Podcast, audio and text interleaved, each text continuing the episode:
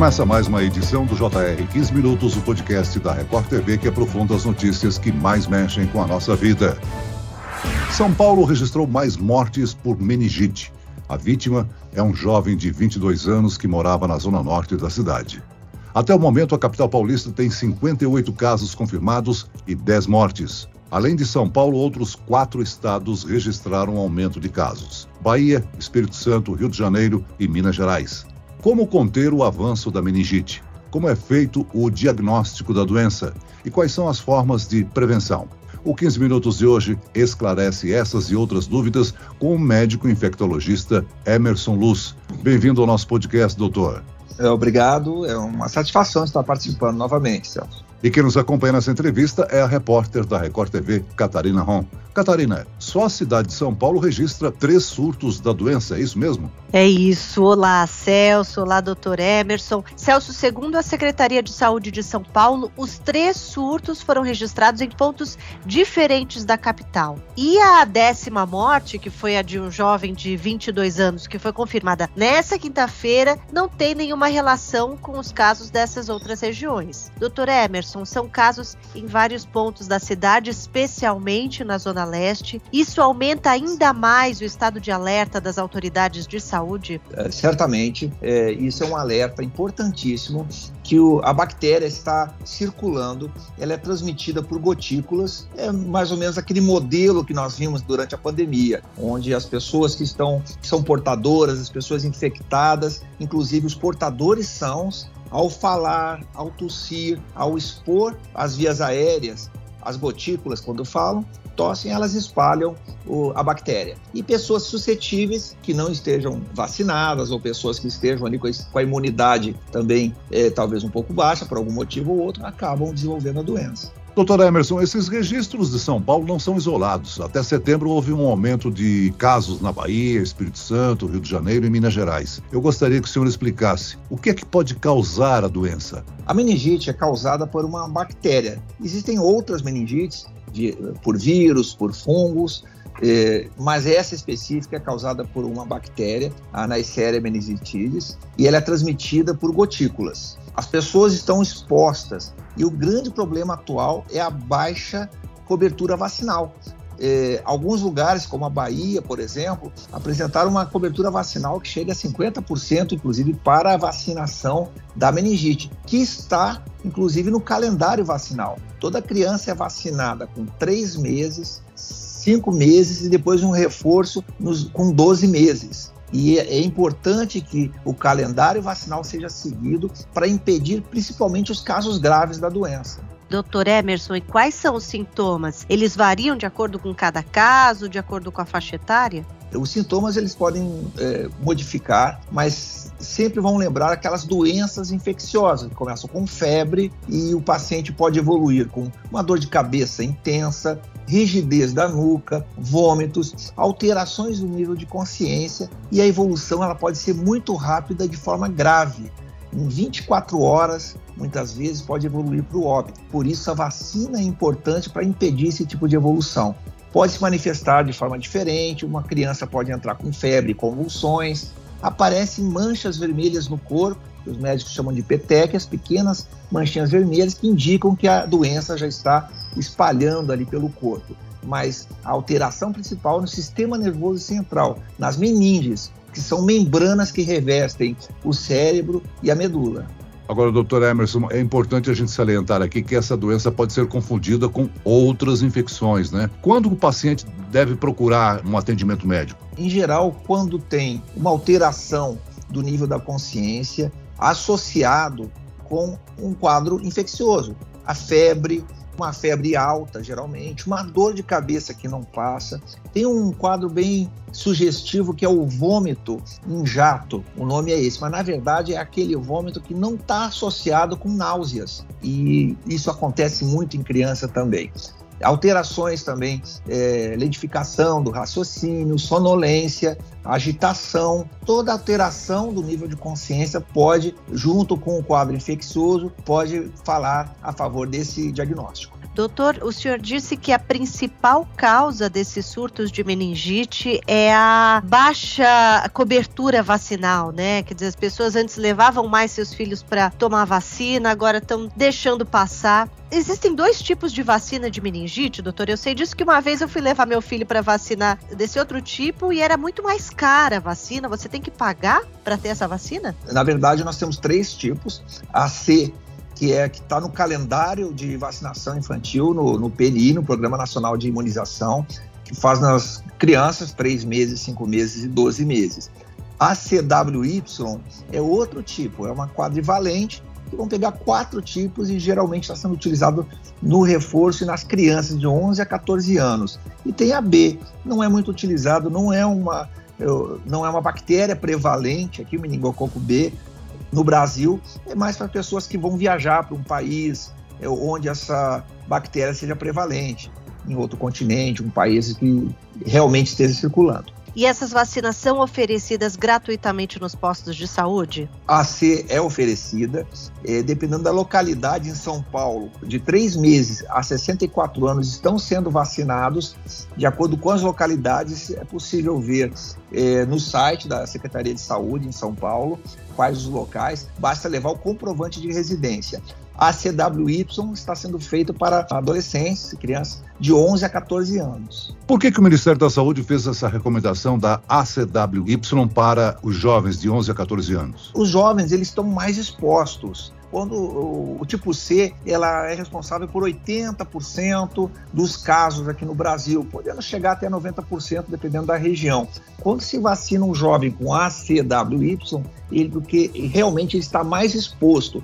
E temos que chamar a atenção que muitos jovens, adolescentes, eles podem ser portadores sãos. Eles carregam a bactéria nas, nas suas fossas nasais e elas, eles podem acabar espalhando essa bactéria. Por isso é importante vacinar a todos. Agora, doutor Emerson, nos casos em que a meningite é causada por infecções bacterianas ou virais, como é que é o tratamento? O tratamento, quando for bacteriana, é antibiótico. Viral é o suporte clínico que se faz para tentar o organismo fazer a recuperação e tratar todos os sintomas que estejam, porventura, se manifestando. Mas é, bacteriano tem que fazer o antibiótico e até tem uma regra que nós falamos, se desconfiou de meningite, no, no, paciente, faça imediatamente a dose de ataque do antibiótico e depois vai investigar. Isso é uma medida salvadora. Hoje, doutor, o senhor recomenda, assim, como a gente está tendo surto, principalmente aqui em São Paulo, a mãe ou o pai que perceberem que a criança está com esses sintomas, está com febre, vômito, está prostrada, tem dor na nuca, ele já deve ir direto procurar atendimento médico, quer dizer, não pode nem pensar, ah, não, é só uma gripe. Certamente isso é uma medida que pode mudar o curso da doença, porque em certas regiões estão ocorrendo surtos, um aumento importante na casuística. Então, o, o pai, a mãe, o responsável que levar o seu filho ou a própria pessoa que tiver um sintoma infeccioso está numa região onde estão ocorrendo os casos, ela deve imediatamente procurar atendimento.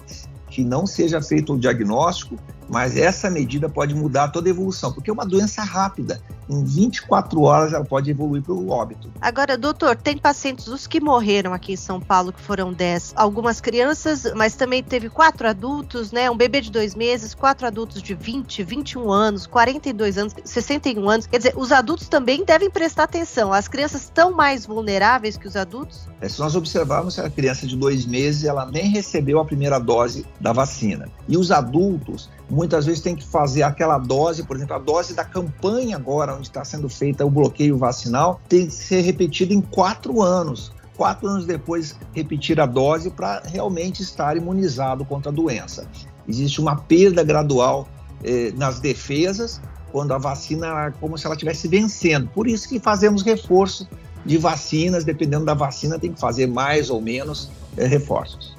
Doutor Emerson, nós tivemos um final de inverno com baixas temperaturas e o início de primavera também com baixas temperaturas. Essa propagação, esse aumento de casos tem a ver com o clima, o tempo? Certamente, uma doença que nós podemos considerar como sazonal, que ela depende bastante do tempo porque o, o, clima ele altera o comportamento das pessoas. Quando está frio, as pessoas tendem a se fechar, fechar as janelas, ficar em ambientes mais próximos, às vezes com a ventilação é, comprometida daquele ambiente. Então, essa, esse aumento de casos é um conjunto de fatores. É o frio que esteve mais presente, uma baixa cobertura vacinal, pessoas mais predispostas a abrir um quadro é, inflamatório ou infeccioso, ou que seja uma rinite, que seja resfriado, eles vão ter, ficar mais propensas abrir um quadro desses, por exemplo, se tiverem contato com a bactéria. Doutor, e gestantes? Elas também estão nesse grupo de risco? Se as gestantes tomarem uma vacina no finalzinho da gestação, elas também imunizam os bebês? Existe uma passagem de anticorpos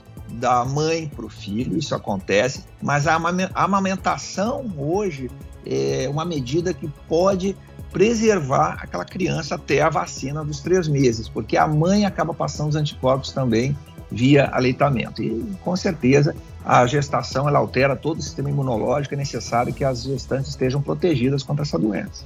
Quer dizer que o senhor recomenda o adulto que tiver tomado essa vacina há mais de quatro anos, o senhor recomenda então ir até um posto de saúde e tomar novamente a vacina? Isso adulto, gestante, idoso, qualquer um?